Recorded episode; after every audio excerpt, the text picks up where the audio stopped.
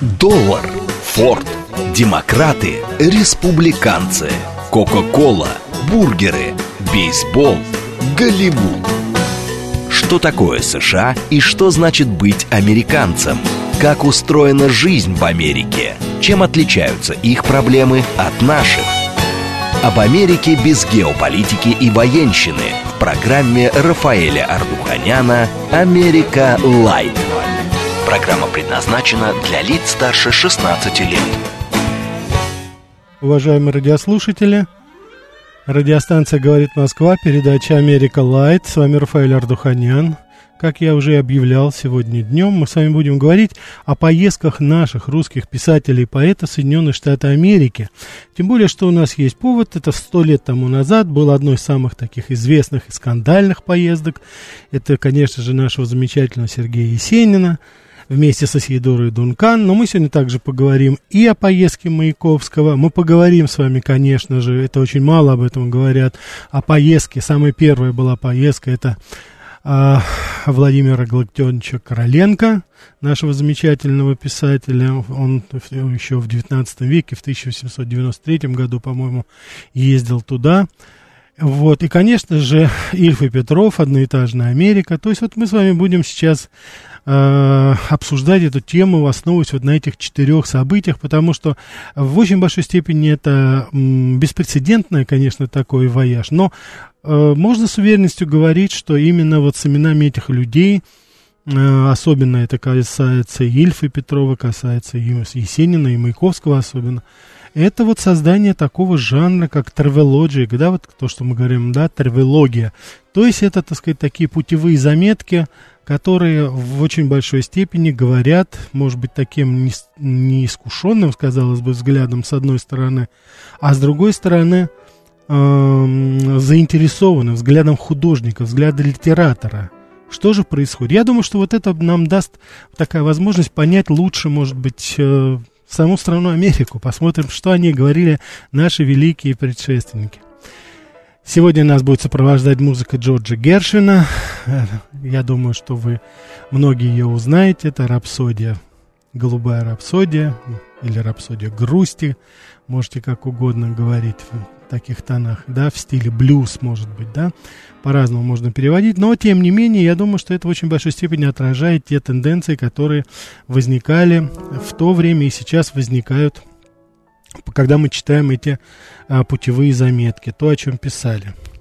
А, путешествие в Америку наших вот известных прозаиков, поэтов, оно а, в очень большой степени, конечно же, это феномен, это литературный феномен, потому что вот как я уже сказал, что э, формируется этот жанр травелога, да, жанр, вот, и это сочетает очень, э, особенно когда вы читаете, допустим, э, произведение Короленко или произведение Ильфа Петрова, это проза, конечно, я сейчас говорю, я специально взял двух прозаиков и, соответственно, двух наших замечательных поэтов, то мы здесь с вами видим это совершенно потрясающие такие, знаете, переплетения. С одной стороны, автобиографическое повествование, такая художественная и документальная литература. И это, конечно же, объединяет очень много моментов. Э, очень много это дает, очень много общих каких-то характеристик, очень много каких-то заблуждений, может быть, вот с нынешней точки зрения, если мы будем говорить. Вот, но, тем не менее, это достаточно, знаете, это взгляд художника. Мы всегда, когда будем с вами, когда вы будете читать стихи, когда вы будете читать, я надеюсь, что после этой передачи, может быть, вы заинтересуетесь, уважаемые радиослушатели. Особенно я ангажирую нашу молодую аудиторию. Ребята, почитайте, потому что это действительно очень э, здорово, это очень интересно, это своеобразный такой бунтарский слог. Тем более, это все в случае Маяковского и Есенина, это все нахлестывается на это громадье Америки. Это те впечатления, которыми были подвергнуты эти э, художники там. Они были удивлены, поражены, может быть, в очень большой степени. Но, тем не менее, это вот было, конечно же, для них определенный такой литературный шок, может быть. А вот. Да, я хочу, кстати, вам прочитать сейчас, потому что одно из моих любимых стихотворений, это, я отрывки, конечно, буду вам читать, это Владимир Маяковский, «Барышня и Вулвард». Вулвард – это знаменитый отель Вулвард, на тот момент, еще до появления Empire State Building и Chrysler Building, это было самое высокое здание а, в мире, огромный совершенно 200-метровый небоскреб. Вот, а, и а, Маяковский, конечно, когда он приехал, да, он был действительно поражен. А, очень по-разному Маяковский и Есенин приехали в Америку, совершенно по-разному.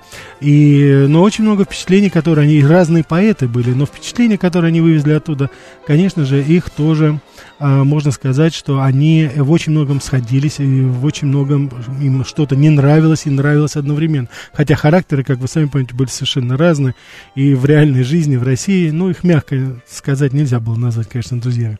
Да, позвольте напомнить наш смс-портал 925-88-88-94-8, телеграмм для сообщений говорит МСК Бот – Прямой эфир 495-73-73-94-8, телеграм-канал, радио говорит МСК. Я очень, у нас уже звонки, спасибо.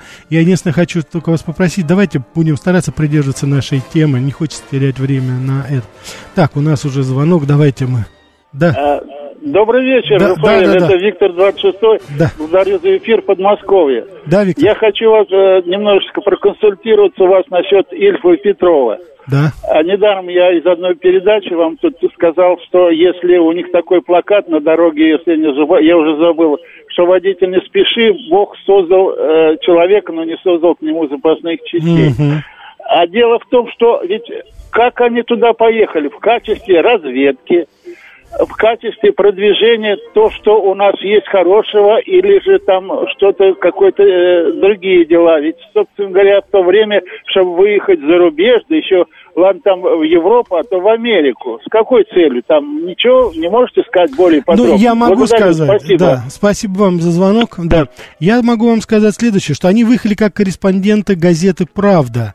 А, вот. И э, это как раз я хочу вам напомнить, принципиальное отличие поездки Ильфа и Петрова было то, что это 35-й год, соответственно, 33-й год уже прошел. Это уже после признания Соединенных Штатов Америки, Советского Союза и, соответственно, Советским Союзом Америку. Поэтому это был такой, такой официальный такой визит. А, вот. Он много сделал, кстати, я вам говорил, что Франклин Рузвельт очень много сделал для сближения США и, а, э, и, и, Советского Союза, и поэтому это вот позволило авторам беспрепятственно передвигаться по стране, познакомиться с жизнью самых разных слоев самых разных слоев. А, и, а, они встречались и с Хемингуэем, они встречались и на заводах Форда, встречались с одним семейством, с одним из, э, так сказать, наследников Форда.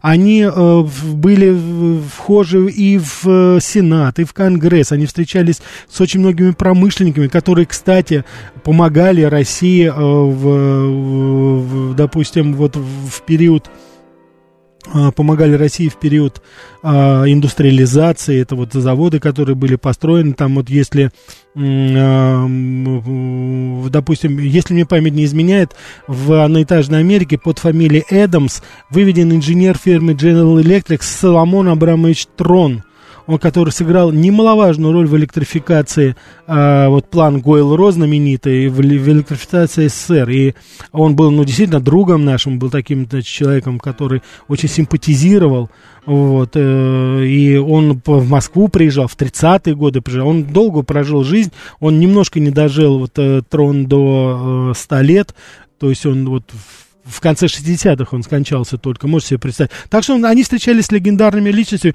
Ну, было ли там это? Ну, давайте, старое поколение, э, я думаю, мы все с вами прекрасно помним, что такое собственный корреспондент нашей центральной газеты, допустим, за рубежом, да? Ну, и, конечно же, это не напрямую, но, но в очень большой степени это человек, который, конечно же, выполнял определенные, скажем так, функции. Так что, я думаю, вы не очень ошиблись. Так, давайте мы еще возьмем. Да, слушаю вас. Алло. Да. Добрый вечер, Рафаэль. Добрый вечер. Как всегда, блестящая тема. Огромное вам спасибо. О, спасибо за такую... вам. Вот, что хочу сказать. Я, знаете, прочитал все, что было написано и Маяковским, Есениным, и без... Горьким. Меня, помню, поразило этого город Желтого Дьявола. Да, да, да. Ну да, и, да. безусловно, конечно, Ильфа Петрова. Одноэтажная Америка меня вообще просто потрясла до глубины души. Да. Вот язык, вообще описание Америки. Это вот я как-то раз говорил вам в предыдущей передаче, это именно та Америка, которая еще была не осатаневшей. Это была нормальная Америка. Еще ну, не была с тем звериным оскалом, сумасшедшим, каким она стала последствием. Ну, бог с ним. Я, знаете, очень вам благодарен. Вы упомянули Владимира Галактионовича. Э, ну, я, правда, слабо очень знаком с его творчеством. Кроме «Дети подземелья», честно говоря, ничего не помню. Да. А вот что у него по поводу Америки? У него есть что-нибудь тоже? Это публицистика или что? Вот вы не могли бы вот э, просветить по этому э, вопросу? Э, ну, нет, безусловно. Я, я скажу, как говорится, чуть попозже. Я обязательно угу. расскажу именно об этом. Это вне всякого... А так, огромное вам спасибо. Спасибо огромное вам, спасибо да, за спасибо, такую да. тему. У Владимира, спасибо. да, Галактионовича было очень очень интересное как раз, э, так, да, был очень интересный рассказ, мы о нем чуть попозже обязательно поговорим. Сейчас я просто хочу, как говорится, в духе, мне просто, ну, не терпится это прочитать. А, ну, не, не, не судите строго, уважаемые радиослушатели, потому что «Барышни и Вулворд». Бродвей сдурел, бегня и гулева, Дома с небес обрываются и висят, Но даже между ними заметишь вульвар Корсертная коробка этажей под шестьдесят. Сверху разведывают звезд взводы, В средних тайписки стрекочет бешено, А в самом нижнем Дракс в Soda, Great and Famous Company National. А в окошке мисс 17 лет сидит для рекламы и точит ножи. Ржавые лезвия фирмы «Жилет» кладет в патентованный железный зажим и гладит и водит кожей ремня. Хотя усов и не полагается ей, но водит по губке – усы возомня. Буржуем не сделаешься с бритвенной точки, бегут без бород и без выражений на лице. Богатств буржуйских особые источники. Работай на доллар, а выдадут цент.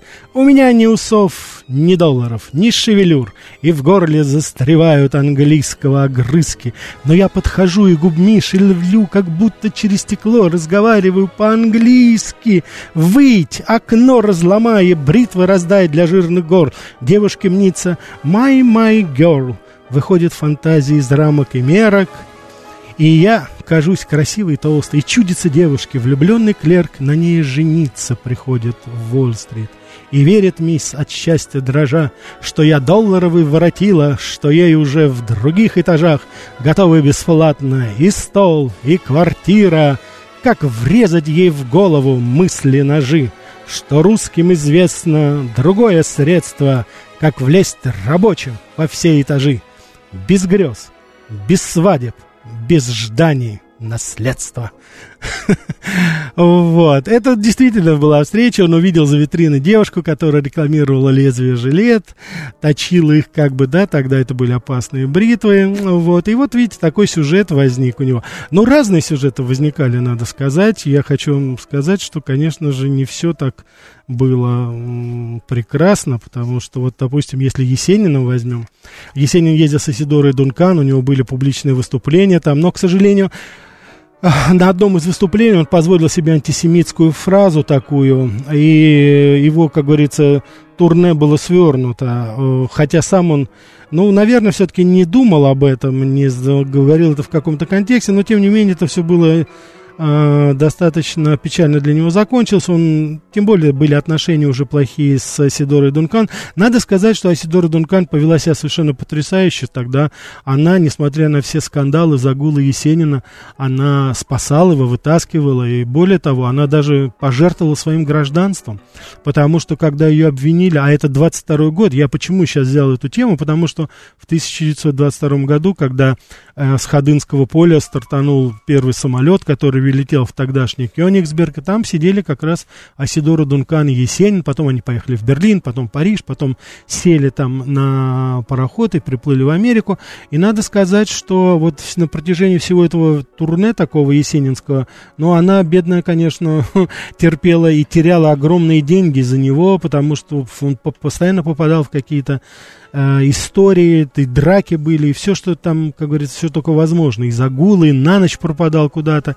И они именно в Америке расстались. Асидора Дункан, она его бросила. Ой, э, и Асидора Дункан, да. Вот, Асида, э, и, Арм, и они э, расстались тогда, она уехала во Францию, а он потом вернулся в Россию. И надо сказать, что э, у него э, ну, конечно, самое известное, само название уже вам скажет, это э, э, «Страна негодяев», такое есть у него произведение. Вот. Ну, такое в стиле, конечно, Евгения Есенина, иначе по-другому. Перед тем, как я прочту, у нас полная линия. Да, давайте мы возьмем. Слушаю вас. Здравствуйте. Да, здравствуйте. Еще раз, меня зовут а, Аня. Аня, еще раз рад вас слышать.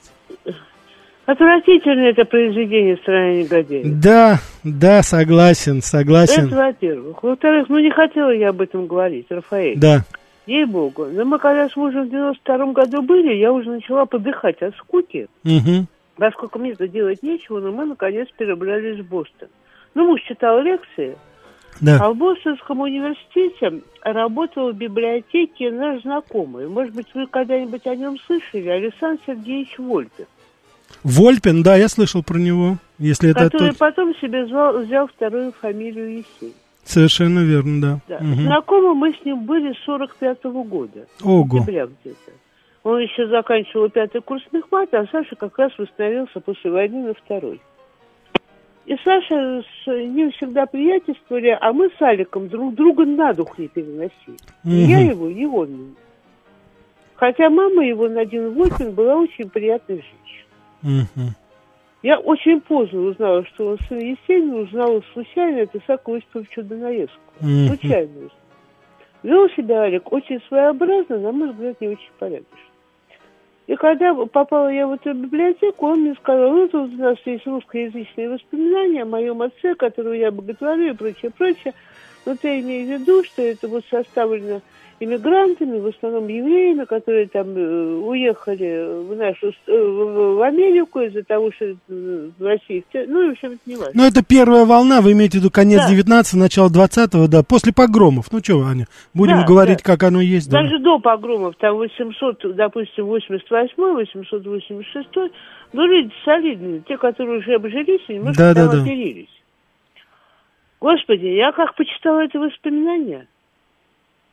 Во-первых, он не брезговал э, отношениями женщины с пониженной социальной ответственностью. Угу.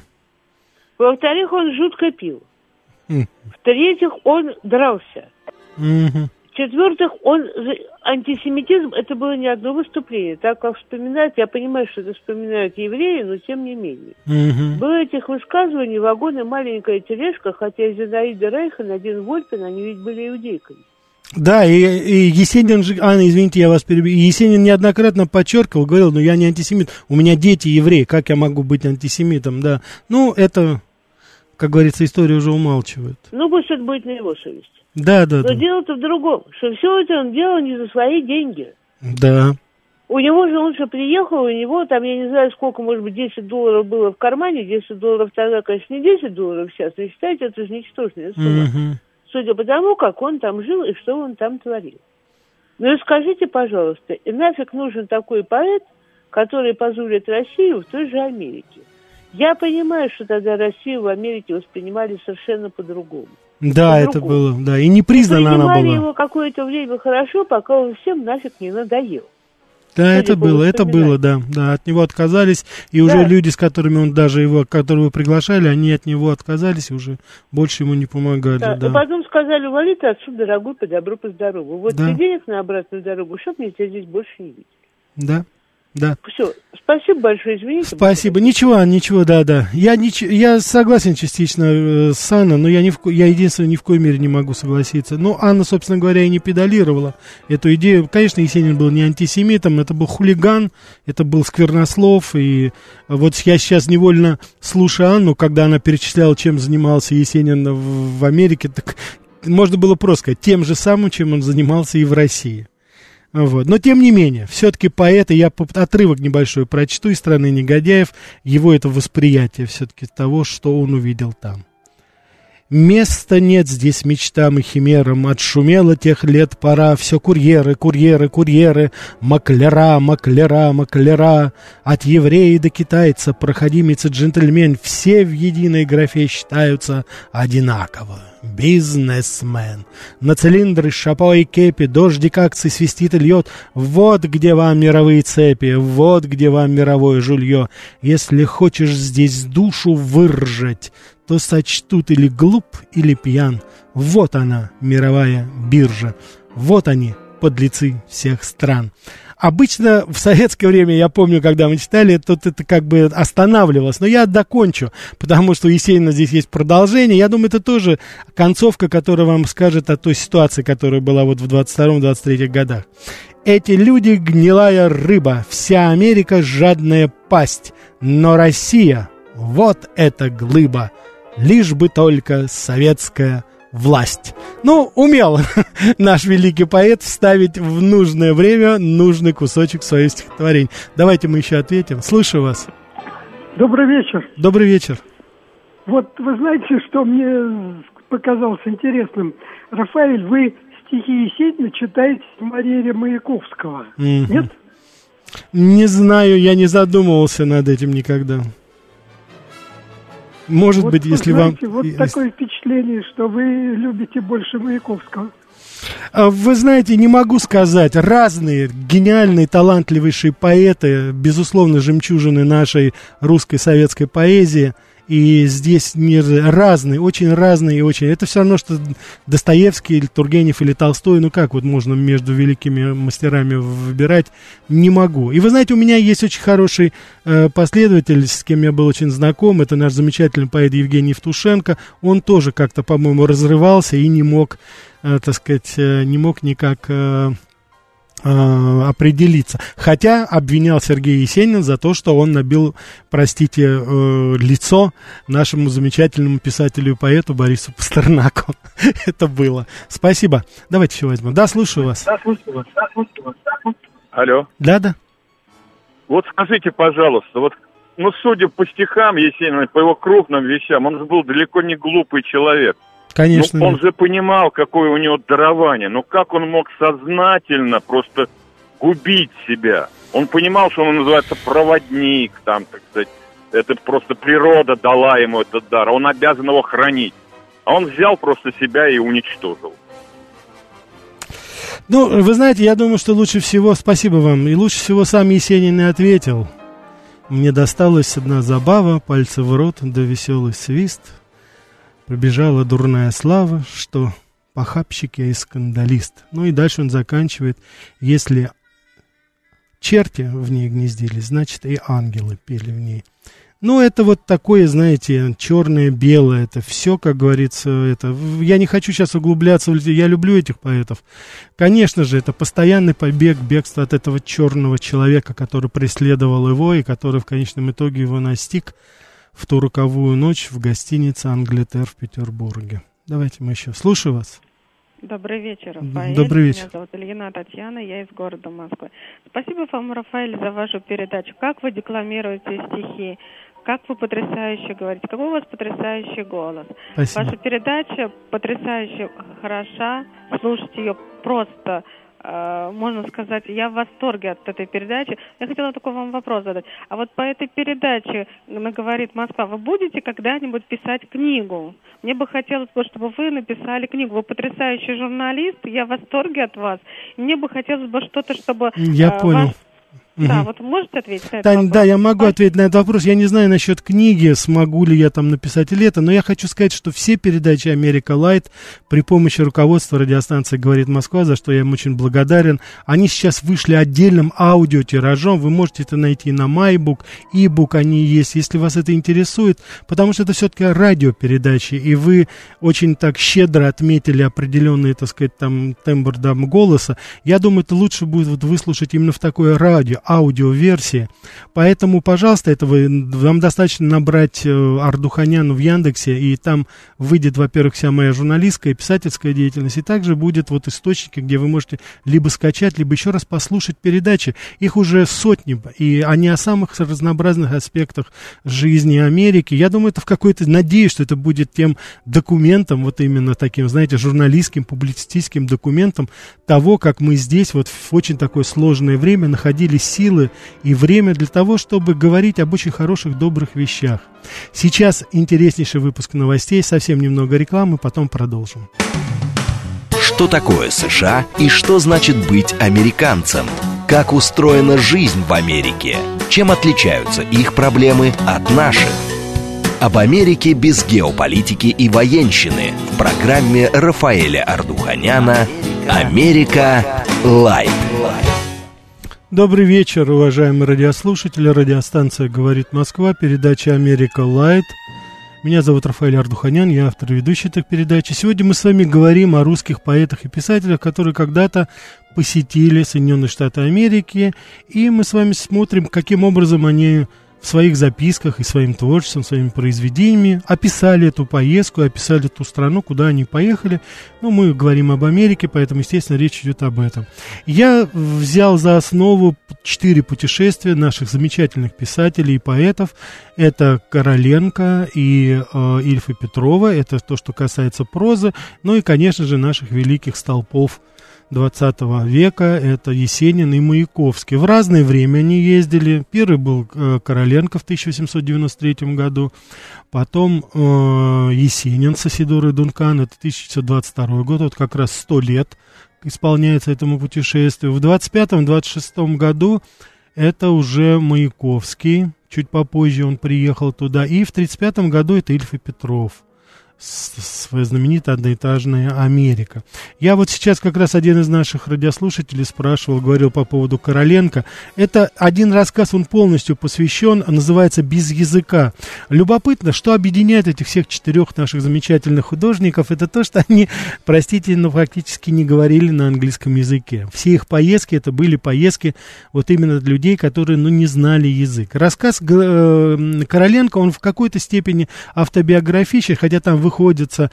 Другой персонаж, это Лазинский такой мещанин, который уехал в Америку в конце 20 века, вот как раз наша радиослушательница Анна говорила вот об этой первой волне эмиграции, это конец 19 века, он как раз тогда вот уехал э, в Соединенные Штаты туда, и вот Короленко описывает его э, достаточно символичный рассказ без языка, все его скитания.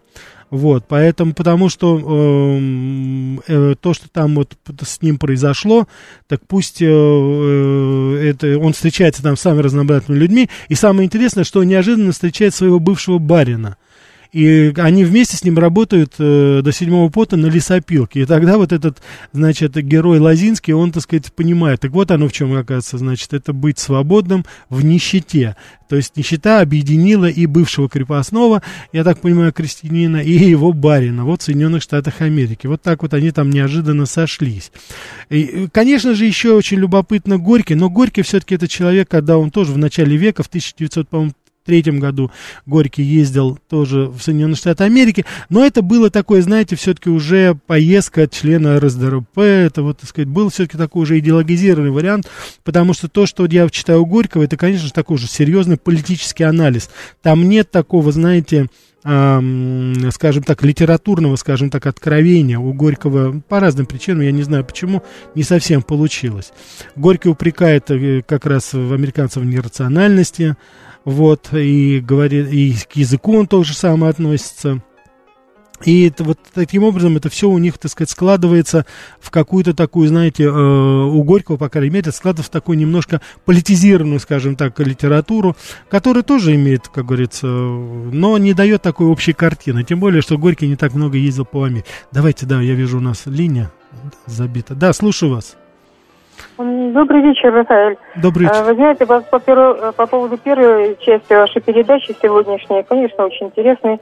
Я хочу сказать, что Маяковского я никогда не считала поэтом, это рифмоплет такого политического закласса. Угу. Вот. А что касается Есенина, не было его поклонницей. Но я вам благодарна за то, что сегодня вы прочитали э, стихотворение Есенина об Америке о котором я никогда не слышал, даже не знала о существовании. Mm. И знаете, вот что мне помогло это стихотворение? Посмотреть на Есенина э, с такой точки зрения, что, по-моему, он немножко э, представлял себя не тем, кем он был на самом деле, потому что э, вот это стихотворение, оно о чем свидетельствует? Что человек очень проницательный, тонкий, он тонко подметил, что между Россией и Соединенными Штатами есть большая разница. В, в то время, когда Есенин жил в России, у большинства населения на первом месте что стояла? Душа. Да. А в Соединенных Штатах стояло богатство, материальные блага. Вот и он в очень коротком, небольшом по размеру стихотворении вот четко, ясно показал эту разницу. И чувствуется гордость за то, что вот он из той страны, где на первом месте душа. А вопрос у меня к вам вот какой. Сейчас вы будете говорить о творчестве Ильфа Петрова и о том, как они изображали, э, значит, Америку. Uh-huh. И поскольку у меня больше возможностей не будет с вами, значит, говорить, я хочу попросить, попросить вас дать, э, если сможете, ответ вот на какой вопрос. Вы фактически повторили путь Ильфа Петрова, я так подозреваю. Ну, если не по географии, то по смыслу э, вашей командировки В каком-то смысле, да, в каком-то смысле. И да, неоднократно, вот, да. И не один раз. Поскольку творчество-то, знаете, Ильфа и Петрова, их оценки, а насколько ваше мнение об американцах и их мнение либо совпадают, либо повторяют, э, в какой-то степени, либо считаете, что что-то сильно изменилось э, за то время, когда они были там, и вы. Спасибо. Хорошо, да, спасибо. Я обязательно это сделаю чуть попозже. Э, обязательно скажу. Единственное, что, конечно, э, в моей оценке вы сразу, пожалуйста, делайте поправку, что разница между ними, ну, на тот момент это было более 60, 60 лет не более, а вот именно 60 лет. И, конечно же, очень много за это время произошло. А в целом я понял, да, ваш вопрос. И вы, да, вы правы, очень много есть каких-то совпадений, есть каких-то, может быть, там разночтений. Но я думаю, что это ни в коей мере не в пику замечательным писателям, а просто разное время, разная форма восприятия была по-другому. И, конечно же, то, что было доступно в 90-е годы, было абсолютно недоступно в то время. Да, конечно же, надо прочитать здесь. Я не знаю, изменится ли ваше мнение по поводу Маяковского, но, конечно же, э, говорить об Америке и не прочитать знаменитое Маяковского Black and White, ну, наверное, это было бы с моей стороны непростительно. Поэтому позволю себе еще занять минуту вашего внимания, уважаемые радиослушатели. Негр, и, конечно, я отрывки читаю, потому что все это невозможно, а вы, если вы, вас заинтересует, перечитайте еще раз. Негр подходит к туше дебелой. I beg your pardon, мистер Брэк. Почему и белый-белый должен делать черный негр? Черная сигара не идет в усах вам, она для негра с черными усами. А если вы любите кофе с сахаром, то сахар извольте делать сами? Такой вопрос не проходит даром. Король из белого становится желт. Вывернулся король сообразно с ударом, выбросил обе перчатки и ушел. Негл, негр посопел подбитым носом, поднял щетку, держась за скулу. Откуда знать ему, что с таким вопросом надо обращаться в Коминтерн, в Москву?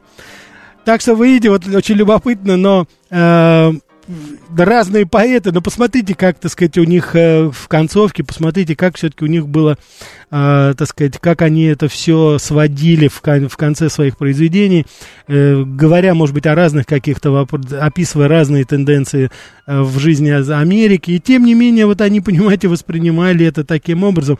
На тот момент еще молодая-молодая Советская Республика, но уже тогда она вызывала все-таки какой-то, знаете, у них восторг, потому что мне понятно это ощущение. Вот, может быть, возвращаясь к вопросу об Ильфе Петрове, что было созвучно, чего не было, допустим, вот у меня в 90-е годы, когда я ездил по Америке, не было ощущения, что за тобой огромная страна, огромная страна, которую все боятся, ну, боятся, я сейчас говорю так условно, в хорошем смысле, но и уважают, как это было, потому что я в 80-е годы выезжал за рубеж, и я знаю это ощущение – когда за тобой, когда узнаешь, что ты из Советского Союза, у, -у, -у говорят так. Вот сейчас, правда, про Россию так говорят, начинают. Это тоже, я уж не знаю, а, так сказать, а, некоторые боятся этого, да, что почему нас должны бояться. Но это я убираю этот, этот, этот, э, эту фразу насчет боязни. Я говорю о том, что это было вот ощущение этой страны, и это всегда чувствовалось. Вот, вот у этих людей, я уж не знаю по поводу Короленко, но и у Есенина, и у Маяковского, и тем более у Ильфа Петрова, было это ощущение все-таки, что за ними стоит огромная, мощная, сильная страна. Это непередаваемое чувство. Я желаю очень многим из вас, э, я уж не знаю, когда вы будете за границей, или еще что-то, я искренне хочу надеяться, что вы ощутите это, вот эту принадлежность, потому что я это постоянно видел вот до недавнего времени у очень многих американцев. Это было такое, Ха, со мной ничего не случится, со мной моя страна. Это было очень любопытное такое ощущение. Я надеюсь, что и у нас оно тоже а, будет в полном объеме. Все-таки, ну... Так, что еще нужно здесь сказать? и говоря, да, да, потихонечку мы подходим к Ильфу Петрову, конечно, и говор, говорим о том, что писали они. А самое насыщенное путешествие, конечно, было Ильфа и Петрова, потому что, во-первых, они на автомобиле, а вы сами понимаете, это уже расширяет определенный кругозор, они где могли останавливаться, они встречались с очень многими людьми, посетили э, буквально шли по, знаете, по местам героев у Генри, Марка Твена и Майна Рида. То есть вот они сами это описывали, описывали Гранд Каньон, национальные парки. Вот, э, они сравнивали, кстати, вот национальные парки с волшебным царством детских снов и видений. А вот посещение каньонов ассоциируется с новым рождением – Ситуация получения первого опыта, зрелище Гранд-Каньона не имеет себе равного на земле, да это и не было похоже на землю, писали Петров. Пейзаж опрокидывал все, если можно так выразиться. Европейские представления о земном шаре такими могут представиться мальчику во время чтения фантастического романа «Луна» или «Марс». Вот, так что вот это вот, видите, вот такие, как говорится, очень... Э, емкие а, описания того, что там происходило. Причем они, с одной стороны, говорили о том, что в, и восхищались тем, что а, то, что достижения технические, да, они отмечали отсутствие такой духовности, мы постоянно об этом говорим, это и, как видите, сто лет тому назад это говорилось, но мне понравились очень многие выражения, вот, допустим, и у Маяковского было очень хорошая, как говорится, апелляция к тому, что когда он, его под, Маяковского потряс Бродвей, особенно вот Таймс-сквер уже там сто лет тому назад, это был абсолютно светящийся город, это ночью было как днем. И он был просто поражен вот этим, э, так сказать, с действием. И он как раз говорил о том, что, э, описывая то, что там происходит, он говорил, что э, у нас мы в России мы зажигаем свечки только на праздники или когда молимся, а американцы зажигают их э, повсеместно для человека, это при жизни как бы. То есть вот это очень такая очень любопытная сравнение. Ну, само вот название даже, если возьмем у Есенина, «Железный Миргород», понимаете? Даже по самому названию вы можете, наверное, определить, что это было вот такое э, восприятие той реальности, которую они увидели, она в очень большой степени ошеломила их, конечно, с одной стороны. С другой стороны, я думаю, что она и не особо, так сказать, их поразила, шокировала. Они очень, так, знаете, позитивно и правильно, по-моему, восприняли. В целом, конечно, потому что, как я уже говорил, разные были у них, скажем так, а, разные поездки, разные были встречи, разные были последствия после этих встреч. Соответственно, вы понимаете, что у Есенина более критический был такой а, взгляд на это, потому что это были скандалы, это были постоянные пьянки, там, к глубокому сожалению, продолжалось. У Маяковского это было немножко по-другому. Маяковский тогда уже он достаточно, э, так сказать, у него был потрясающий успех. Он ездил в Детройт, Чикаго, встречался там с э, многочисленной русскоязычной аудиторией и, как вот неподтвержденные данные, но там после встречи с одной из эмигранток наших русских, вот, э, там появилась на свет очень милая девочка, которая как две капли воды была похожа на Маяковского. Так что там у Маяковского все-таки более такие, скажем, я так думаю, что у него более романтические, более лирические воспоминания о том, что, что и как складывалось тогда вот у него. А, и э, помимо всего прочего, для Маяковского это была очень значимая поездка, потому что когда он приехал в Нью-Йорк, а, он встретился со своим учителем, со своим гуру, со своим ментором, это Давид Бурлюк, известнейший наш по поэт Э, можно сказать, который стоял у истоков Серебряного века. Его по праву называли королем футуристов. И как вы знаете, что а, Маяковский начинал именно как вот именно в этом, да, знаменитый «Желтый бант». А, и, конечно же, Бурлюк оказал на него колоссальное влияние. И вот уже спустя, уже будучи ну, зрелым поэтом, спустя 20 лет, он а, встретился со своим ментором уже, да, своим учителем, в Нью-Йорке, и это были э, достаточно а, сим, очень символичные и очень, очень, очень а, а, так необходимые, может быть, тогда Маяковскому встречи, потому что в тот, в, тот, в тот момент, вот как раз середина 20-х годов, у Маяковского был достаточно такой, знаете, сложный период и в творчестве, ну и в личной жизни. Я не хочу сейчас слишком глубоко уходить в характер отношений Брика и Лили Брика и Маяковского. Я думаю, вы все, уважаемые радиослушатели, в той или иной форме, в той или иной степени знакомы с этим совсем. Но тогда вот для Маяковского было очень... Кстати, вот наш очень хороший очень хорошее, очень хорошее э, сообщение прислал 4719. У Маяковского настроение менялось от ужасно нетерпимого, когда он голоден был, про бифштекс и ножницы в утробе а потом смягчался надрыв и недовольство выражал в стихах. Ну да, может быть, вот. А вот стратегический инвестор пишет, у Маяковского не было и тени сомнения в том, что все технические чудеса подвластны советскому народу, а Есенин даже об этом и не задумывался. Может быть, может быть, может быть.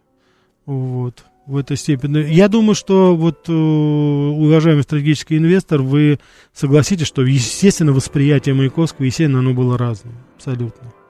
Точно так же, как, допустим, и восприятие Ильфа и Петрова, потому что Ильф и Петров, это, знаете, такая отчет, это чисто журналистская такая была работа это, так сказать, то, что было написано, это совершенно понятно, что такой был заказ, и но он, он талантливо выполнен заказ, поэтому но он от этого не перестает быть заказом. А вот у Маяковского и Есенина, ну, у них были, конечно, какие-то, а, так сказать, я так думаю, ожидания и редакторов, и издателей, что они что-то привезут, но не было какого-то конкретного. А я хочу напомнить, Ильф и Петров, они как раз ехали а, в Америку в качестве собственных корреспондентов а, газета «Правда». Ну, вы, я надеюсь, вы понимаете, даже те, кто не помнит Советского Союза, я думаю, все понимаете, что это, а, конечно же, обязывало, скажем так, ну, по, по крайней мере, да. И так что здесь уж э, немножко разные просто были, знаете, изначальные, скажем так, данные, которые складывались тогда.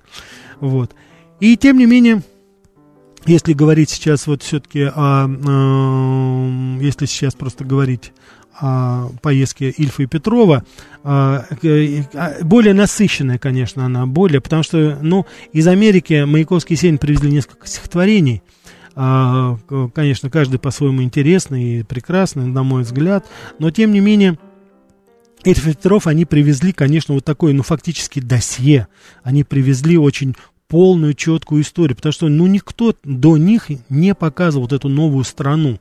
Мы, в нашей аристократии до революции она ездила э, в Европу, и Европа была известна нам всем еще по произведениям, там, начиная с времен Радищева, и уже потом в 19 веке у нас э, наши замечательные писатели э, творили в Европе, и мы знали это, это и Гоголь, Тургенев, Достоевский, многие. Поэтому Европа не была чем-то для нас таким неизвестным, даже для обывателей, даже для тех людей, которые никогда туда и не выезжали. Э, это общедоступно, кто был грамотен, они могли прочитать это в любых журналах. А вот про Америку никто ведь толком ничего и не знал. И поездка, допустим, Короленко и Горького, она не решила как бы это вопрос. Вот эта литература как таковая, она не появилась. Поэтому в очень большой степени мы можем с вами говорить, что, наверное, Ильф и Петров, они были начальниками вот именно такого публицистического освещения того, что происходит. Потому что э, Потом эту вот эстафету подхватили наши замечательные журналисты, в частности, мой учитель, покойный Валентин Сергеевич Зорин, написал прекрасные книги, свои впечатления о том, что когда он ездил туда, Генрих Боровик очень прекрасно, Всеволод Дунаев, и целая когорта наших э, журналистов, которые очень, очень хорошо и грамотно писали. И современников наших, безусловно, это Михаил Таратут, очень интересный репортажи вел. Особо я бы хотел сказать, а вообще-то не хочется говорить, но если говорить, скажем так, о халтуре вот в этом жанре, то, конечно же, вы, наверное, все были свидетелями такого между собойчика, да, такого освоения бюджета, поездка Познера и Урганта в Америку с якобы какой-то, так сказать, повесткой. Вот, э, конечно же, это было, ну, мягко говоря, никакого отношения не имело к какому-либо, на мой взгляд, показывают действительно Америку. Потому что их поездка, она как раз совпала с моим возвращением из Америки. И, что называется, я прекрасно видел и знал этот материал. И то, что эти люди там делали, ну, это было фактически тусовка.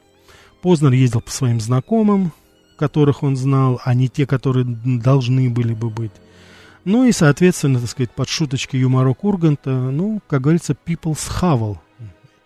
Не знаю, насколько это дальше будет, но, конечно же, эта работа была, ну, мягко говоря, непрофессиональна, потому что она даже в какой-то степени э, была, по-моему, и вредна, потому что я думаю, что все, что я видел и запомнил, это вот эти хихоньки-хахоньки, между собойчика Познера и Урганта. А места-то они посещали и были в очень хороших местах.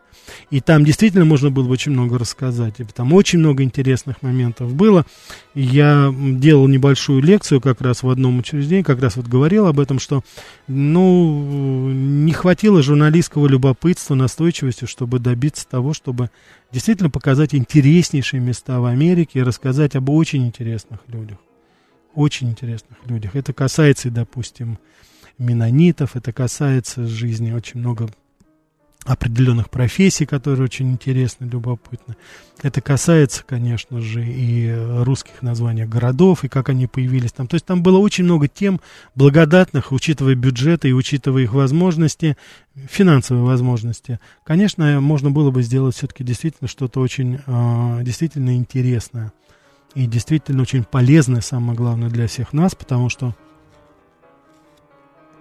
то, что происходило и происходит сейчас, в очень большой степени отражает, в какой-то степени отражает наше такое легковесное восприятие Америки и откровенное незнание того, что же там происходит, потому что нынешнее поколение, вы же будете судить по Америке, тот, кто не был там, будут судить вот именно, именно по таким вот фильмам, которые, вот, о которых я сказал, Познера и э, Урганта, и которые, на мой взгляд, не соответствуют и не то, что масштабам там задуманного, но и, конечно же, самой сути. Там я не увидел ни журналистской работы, ни какой-либо другой. К сожалению к сожалению, потому что возможности были, я просто имел небольшое, так сказать, косвенно касался с этим проектом, видел, и все ожидали, что это будет, может быть, действительно что-то хорошее, но так, в общем, победил там все-таки Ургант, победил все-таки э, комедиант, а не журналист, вот.